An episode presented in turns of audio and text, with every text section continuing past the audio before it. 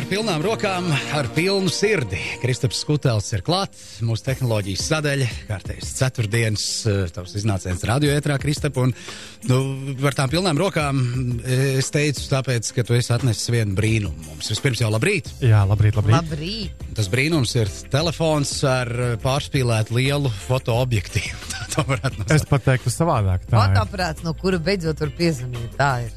Jā, tātad tas ir fotoaparāts, kompaktkamera, tāda paša izmēra, ar tādu pašu objektīvu lielu pietiekami.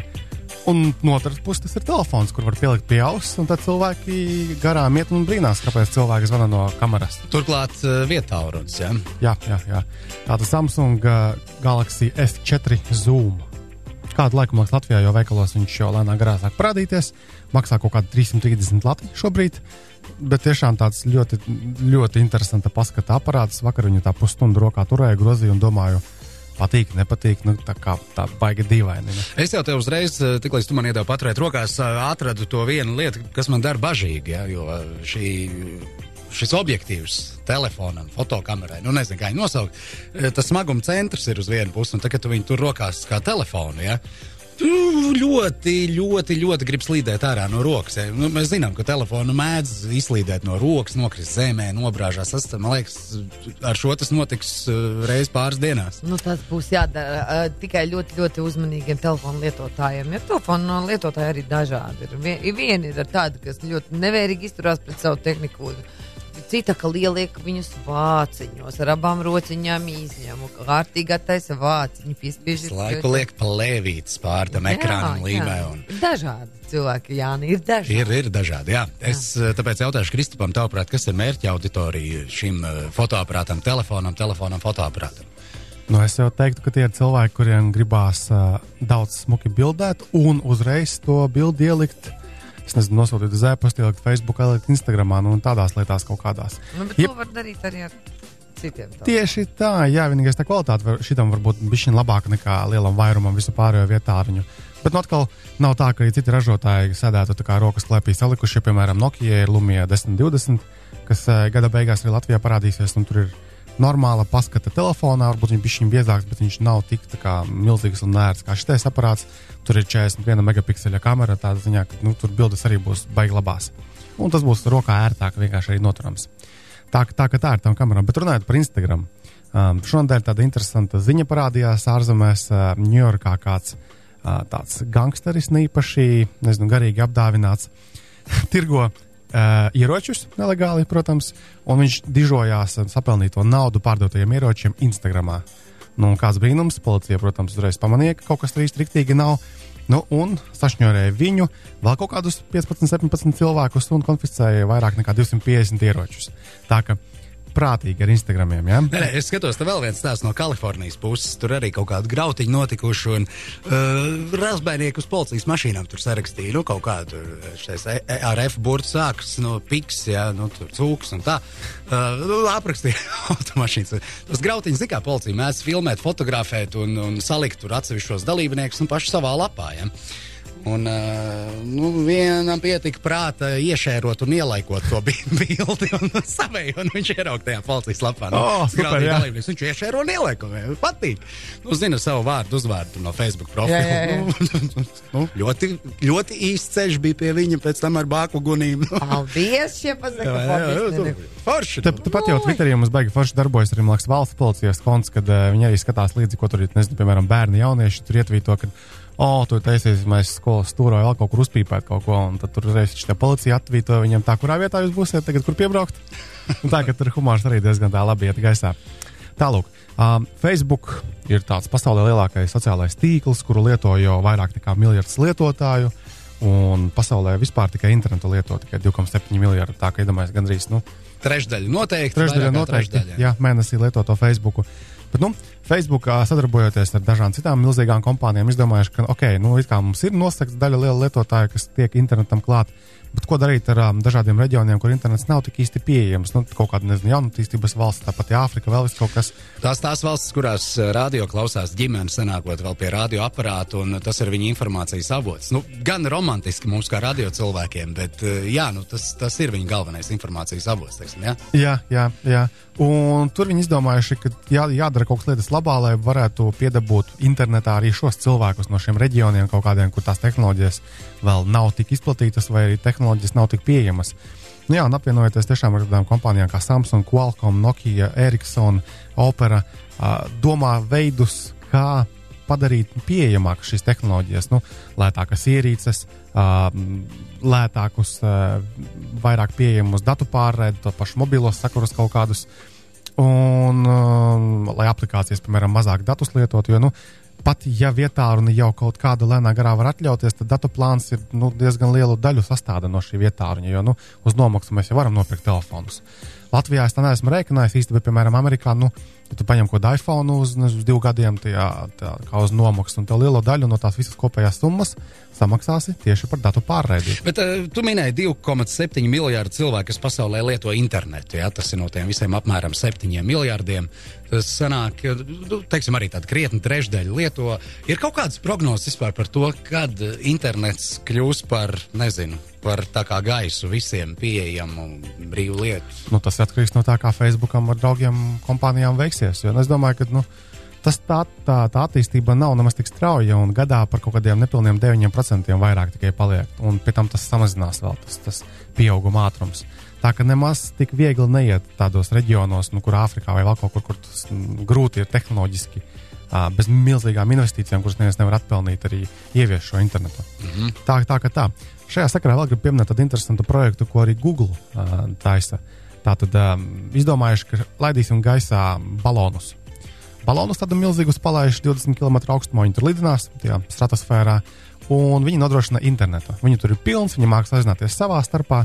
Cilvēks pie mājām pieliek tādu anteniņu, smuku, bumbu, sarkana, un viņi sazinās ar tiem baloniem. Pagaidām testa režīmā, man liekas, arī Kalifornijā viņi šonadēļ palaida, tā ka cilvēki var pieteikties un patestēt. Nu, tādā ziņā, ka arī tādās reģionos, vietās, kur varbūt nu, tā čābīgāk pie klasiskā interneta tik klāta, tad viņi vismaz tie baloni. Viņi tur pie tam diezgan viltīgi tur tajā, tajā augšā uh, lidinās, tur ir noteikti tāda vēja plūsmas, un viņi arī augšāk, zemāk palaižoties, var arī paļauties tam vējam, lai viņš pūš uz vienu vai uz otru pusi.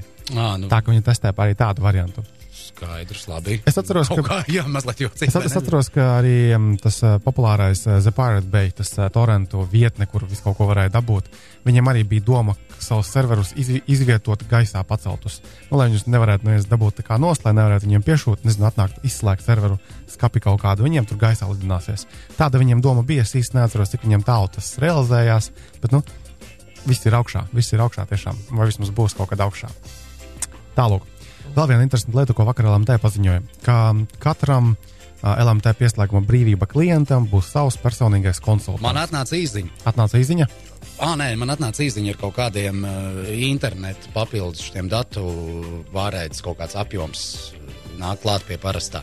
Nu, jā, tas ir forši, bet tā konsultanta lieta man liekas gan tīri interesanti. Nu, kad, cik es sapratu, tad tā, tā LMT doma ir, ka lai cilvēkiem būtu kontakts, Jānis, Juris vai Zanda, kam zvanīt un jautāt pirmkārt par, par tarifiem kaut kādiem, par kādiem mobiliem internetiem, un otrkārt vienkārši par, nu, nezinu, gadgetiem, kādu man telefonu tagad izvēlēties. Nu, no LMT piedāvājuma, protams. Ja viņi spēs nodrošināt tā, lai tiešām cilvēkiem visiem tiktu atbildēts pietiekami laicīgi un, un kvalitatīvi, tad uh, es domāju, ka tas ir pietiekami foršs pakalpojums. Nu. Tas ir tā kā bankā. Ja tu esi VIP klients, tad tev ir savs apkalpošanas. Tev pat nav jābūt VIP klientam. Tur, manuprāt, kuram klientam tagad vismaz uh, internetu bankā, ja mēs runājam par Svetbanku, tur rādās bildi, kas ir tavs nu, speciālists, ja, pie kura tu vērsies. Nu, tu viņu redzi, tu viņu redzi vaigā, un tu zini viņu pēc vārda. Ja tev ir kāda problēma, tu liekas, konkrēti liekas- ar viņu var Nu, sazināties. vienalga, nu, kaut vai draugos. Bet uh, par to, teiksim, Latvijas mobilā telefona jaunumu, ar ko tas īpaši atšķirās? Es zvanu uz LMT, un tāpat man pretī ir cilvēks, kurš man zina izstāstīt to visu. Ne? Nē, nē, nu tādā ziņā, ka tev būs nevis zvanu LMT, bet zvanu Jurim savam vai Jānim vai Zandai. Klausies, zini, ar Nu, ko tas atšķiras? Tev atnāks uz dzimšanas dienu kartiņu. No Jūra Jāņa vai Zandas. No jūra, tieši no jūra vai zāles. Jā, tā Jā, būs. labi. Pa Personīga pastu pieeja, protams. Ar roku parakstīt. Tā ir cita lieta. Tā ir cita lieta. Tā ir cita lieta. Bet, bet nu, kopumā es ceru, ka viņiem tur viss sanāks baigi smuki, un cik man ir bijusi darīšana ar LMT um, darbiniekiem, tad nu, viņi tehniski diezgan zinoši tādi ļaudis. Un es ceru, ka tiešām tur viss ar kapacitāti viņiem būs kārtībā. Sarēķinās, lai nav tā, ka cilvēki reāli grib zvanīt savam Jānim, Jurim vai Zandai, un reāli netiek nu, kaut kā ar viņiem parunāties. Redzēsim, kā tas viss tur beigsies, protams. Mm. Tālāk. Waze. Mēs taču Waze lietojam. Jā. Lietojam, Mēs arī piefiksējām, ka Waze nopirka Google pirms diviem mēnešiem kaut kādiem. Nu, mēs tā baigi Uh, neizjūtām. to. Google nopirka Waze. Jā, Waze nopirka Google. Nē, nu otrādi. liela, nopirka lielā, lielā kompānija Google, Google nopirka nopirka vāzi. Waze, jā. Waze. Jā. Nu, lūk, un parādās jau pirmie tādi sadarbības augļi. Nu, jeb uh, īsāk var teikt, ka lēnām Google aprīja to veizu.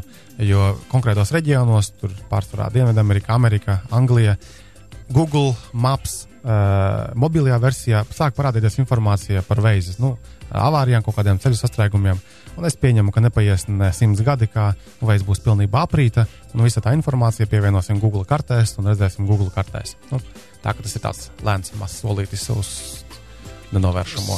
To, kas aplūdīs visu vienā un tādu veidu kā veidu mēs aizmirsīsim. Viss būs Google Maps. Nu, viss Jā. būs tā, ka viss pasaule ēdīs uh, nu, uh, McDonald's, dzers Coca-Cola un lietos Google. Viss vairāk nekā nebūs. Tālu jau no tā mēs neesam. Un tad, tad, tad būs vēl arī Samsung, kas ražos visu, ko vien var ražot. Jo atkal vakar, Kabinās klāt telefonam visāds. jo vakar viņi noprezentēja vēl vienu atveramo to vietālrunīti. Es jau pagājušajā teicu, ka viņiem ir vietālrunītis, kas tā kā agrākos laikos tie atveramie bija tur. Tagad Jā, jā, jā, vai tagad, patīk? Man patīk. tagad viņiem ir vēl viens. Viņš gan atkal ir Āzijas tirgums, mazliet, mazliet jaudīgāks, bet, nu, es vakar blogā mēģināju pacelt jautājumu, nu, kāda jēga, nu, kāpēc mūsdienās varētu vajadzēt šādus telefonus. Un tur sakarīgākās atbildes bija tādas. Tātad, ja esi dusmīgs, tad ir tā aizsist ciet viņu, vai arī, ja esi nervozs, tad vienkārši pavirināt to telefonu. Klikšķināt, jā, sapulcē. Vai patīk, ka kāds pildspālu klikšķina. Tad viņš varēs vienkārši nu, to telefonu taisīt ciet. Vai? Jā, jā, jā, tā, bet Jā. savādāk es, es nezinu īsti. Varbūt es vienkārši kaut kā nespēju Nu, saprast. iedod to, ka bērnam kratiņos, iedod spēlēties ar iPhone. Tur tā, nu, ko tur daudz. Atām, ka mēs atķermere vaļā. Ko tu zini, varbūt, varbūt pēc pāris gadiem būs iPhone 7F arī atveramais kaut kāds. Nu, varbūt tas ir kaut kāds nākamais, nezinu, trends, kurā viss arī aizies. Jā. Vēl viena mazliet interesanta. Ja mēs vēl runājam šodien kaut kā vairāk par datiem visādiem un datu pārraidēm, Indijas zinātnieki sapratuši, ka viņiem nav īsti tādu uh, jaudīgu vietāruņu tik daudz izplatītu. Viņi vienkāršākos telefonos arī grib kaut kā, lai izveidot sistēmu, kas var ērti padot tur kontaktu, bildīti kaut kādu, un šajā gadījumā izmanto skaņu. Tā tad ir aplikācija vienā telefonā, otrā telefonā, kas ģenerē kaut kādu troksnīti. Atceramies kaut ko, kāda bija iezvanpījies interneta laika. Tur tas čerkstēja, pīkstēja, Jā, jā, jā. vai arī varbūt atcerās. skrēja, Vai varbūt kāds- cilvēki atcerās, ka vēl tās uh, datori pirmie vai kaut kādas spēļu konsoles, kur varēja kaseti ielikt iekšā, un viņš tur čerkstēja un mm. trokšņoja. Aptuveni uz šāda principa arī viens telefons čerkstējas otram telefonam, un tas otrs telefons nu, saņems to informāciju. Datu pārēdes ātrumi, tur, protams, ir lēni, bet, ja mums ir pavisam vienkārši telefoniņi, tad viņi varēs nodot informāciju viens otram. Nu, redzēsim, kas tur beigās iznāks no tās tehnoloģijas. Nu, tas nav mums. Jo ne visiem jau ir Wi-Fi, Bluetooth, un NFC un tādas lietas kaut kādas. Nav. Visiem nav. Būtu interesanti uzzināt, teiksim, nu, tagad aktīvo vecāko telefonu, kas ir apritē. Nu, kāds, kura gada, kura laika, kāds izskatās. Nav tāda data. Kur Latvijā šeit vai kur? Jā, jā, jā, Latvijā. Es domāju, ka operatoriem gan jau, ka viņi pastāstīs, nu, kaut kādā ziņā varbūt norādīs, kādi viņiem tie vecākie aparāti ir. Nu, Nē, nē, nu, no, no lietotājiem. Nu, kas Nu, tagad kas aktīvi lieto šobrīd? Jā. Jā, teiksim. Eriksons. Jā, ar to veco labo Eriksonu. Es redzu, plasmas korpusu, oranžs, pelēks, kaut kas ar to Antonītu. Tāds, nē, tajā laikā tas bija Es domāju, ka baigais ir tirgus cilvēki. grāvējs. Jo... Ir cilvēkiem vēl, tāpēc, ka nu, ir tādi, kas nelieto intensīvu telefonu. Viņš jau nenolietojās tādas idejas. Nu, tā Tie nepārāk. jau īpaši, manuprāt, nenolietojās. Nu, nu, ā, labi, ja to, Atceries, ja Nokia telefonam ir 11 gadi, tad viņš nolietojas, tur gribi, negribi. Nu. Atcerieties, taču Viņam par tas ļoti labu sēriju uzskatīja to Nokia 51. Ja? Oho, tas, jā. tas tak bija vispār telefona telefons. Ja? Kalpoja un lietoja. Un... Tas noteikti vēl kaut kur. Banāns. Nokia 51. Es nezinu, ko domā ar banāns. Viņš bija kompakts. Ar Antonīti. Ar Antonītu, Antonītu. Tur viņu daudz bija. Klau, uh, avotiņš jums stāsta par um, šo te Tesla Model S, tādu elektromobīļiem, tiem, kas Amerikā ir. Tā kā neklausies tā ikdienā. Es pirmdienās kaut kā neīsti trāpu, man liekas, uz viņu īsti. Bet tāda atkal šo, šīs nedēļas ziņa, ka Amerikā eh, šis eh, Tesla Model S elektro superkārs atzīts par drošāko vispār no visiem, kas vien tur ir. To tur mēģina skaidrot ar to, ka viņam priekšā tur nav motors milzīgs, kurš tur nezinu, kājās ielidoja. Nu kas, tā ka tas ir ļoti drošs aparāts. Latvijā esmu redzējis, bildīties gan vienu pagaidām, bet nu, kaut kad jau, gan jau, ka viņi arī tā normālāk Eiropā parādīsies tie aparātiņi. Kristap, paldies! Nu, tik daudz informācijas būs, tātad, ko domāt. Sēdēsim uz gultas malas, šūpināsim kājas un mēģināsim sagramot visu, ko tu mums esi pastāstījis par to, kas notiks aizdītās nedēļas laikā. Ar nepacietību gaidot atkal nākamo ceturtdienu. Un, Paldies, ka atnes arī kaut ko pataustīt. Tā mēs esam tuvāk tehnoloģijām, tā mēs arī izdarām savas izvēles. Mm -hmm. Tas bija Kristaps Skutelis, ceturtdienas tehnoloģija rubrika. Līdz nākamajai reizei. Atā.